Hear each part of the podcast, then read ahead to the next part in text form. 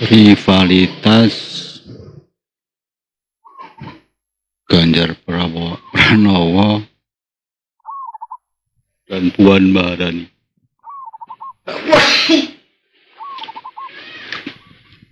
Jadi isu, isu atau bukan isu ya tadi berita ter, terkini itu kan gegernya tanda kutip geger tapi sebenarnya juga cukup menggegerkan dan mengherankan ada acara di PDIP di Semarang.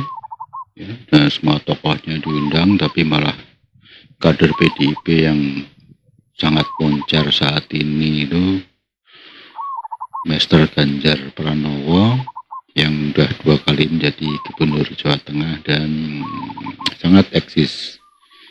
Nggak cuma di medsos tapi juga di realita pekerjaannya itu ya menurut saya sih cukup menarik. Cukup membuat keberakan dan pemikiran-pemikiran juga cukup uh, mendobrak gitu. Tapi rupanya PDIP terutama Puan Maharani itu nggak terima ya. Ini mengherankan. Kan PDIP sebagai kepanjangan tangan dari partai dari Bung Karno ya dari Bung Karno itu mestinya bangga ada kadernya bisa moncer seperti itu dan kalau di dalam survei-survei itu mungkin masuk ke lima besar calon presiden yang diinginkan masyarakat. Jadi ini memang suatu hal yang menunjukkan bahwa PDIP dalam kurung Puan itu tidak punya kedewasaan dalam berpolitik di mana Bung Karno itu kan memang mengutamakan rakyat. Lah kalau Puan Maharani punya kader yang begitu moncer, begitu bagus dan tenar, dia masa tersaingi itu karena apa? Karena putranya Bung Karno atau karena dia petinggi partai saya, berpik saya berpikiran dan berpendapat pikiran-pikiran Bung Karno itu ada pada setiap manusia Indonesia tidak hanya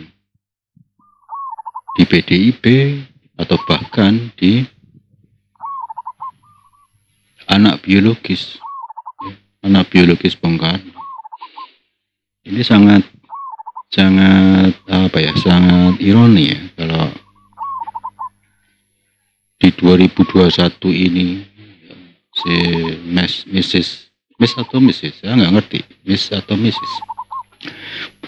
Mbak Puan Maharani itu dan konco-konconya di PDIP merasa sangat terganggu dengan eksistensi Gubernur Jawa Tengah Ganjar Pranowo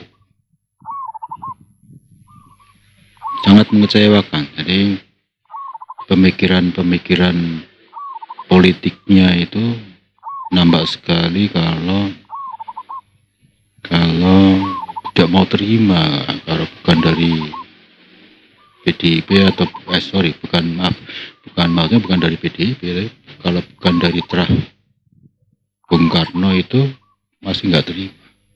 Ini kesalahan dari generasi ke generasi dari terah Soekarno dari mulai generasinya Bu Mega dan kemudian sekarang menurun kepada putrinya. Yang notabene sebetulnya kiprah politiknya apa sih? Saya pribadi tidak tahu tidak ngerti. Tenar juga enggak cuma dikenal sebagai putrinya Bu Mega. Dan Bu Mega adalah PDIP dan kenyataannya dari semua lembaga survei itu, walaupun Pak Ganjar Pranowo itu masih di lima besar ya, atau mungkin sepuluh besar anggaplah. Tapi suaranya tetap eksis. Jadi kalau beliau itu dalam survei-survei itu mendapatkan 10 sampai 15, itu Mbak Puan itu cuma maksimal dua lah dari lima lembaga survei atau berapa itu atau apa saja ya di tahun 2021 ini mereka ada ada sur mengadakan survei. Jadi mau didengar kayak macam apa pun juga Puan Maharani itu nggak ada apa-apanya, pengalaman juga nggak ada di perpolitikan, di peta politik Indonesia, cuma jabatannya memang pernah jadi menteri, tanda kutip. Kenapa saya bilang tanda kutip? Ya nggak ngerti apa yang dilakukan. Saya sebagai rakyat nggak ngerti karyanya apa. Ya, ketua jadi ketua DPR. Karyanya itu ya karena di karena PDIP-nya, ya, bukan karena sosoknya. Jadi saya harap janganlah PDIP itu merasa tersaingi ya, dengan kadernya sendiri. Bersyukurlah ya, kalau terahnya itu tidak dikenal dan tidak mampu seterkenal Bung Karno. Sebaiknya kader-kader yang moncar itu diopeni, orang malah digebuki lihat aja di sosmed itu di media-media TV eh di, sorry. Di media-media sos, uh, sosmed atau khususnya di YouTube ya. Itu beritanya sangat miring sangat miring. Itu pendapat saya pribadi ya. Ini bukan untuk mengkritik tapi boleh dong saya sebagai rakyat. Dan juga rindu nanti di 2024 itu siapa sih sebetulnya yang akan menjadi pengganti Pak Jokowi walaupun itu juga masih terlalu sumir ya terlalu terlalu dini.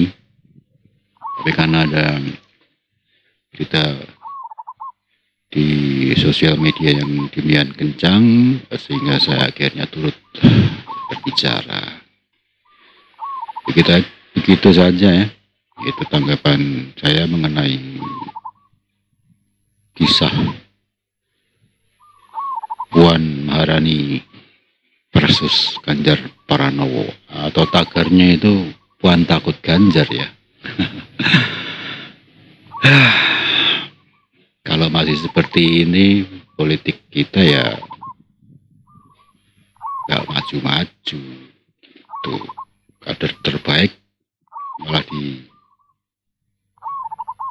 ambleskan oleh partainya sendiri. Ironi bagi saya.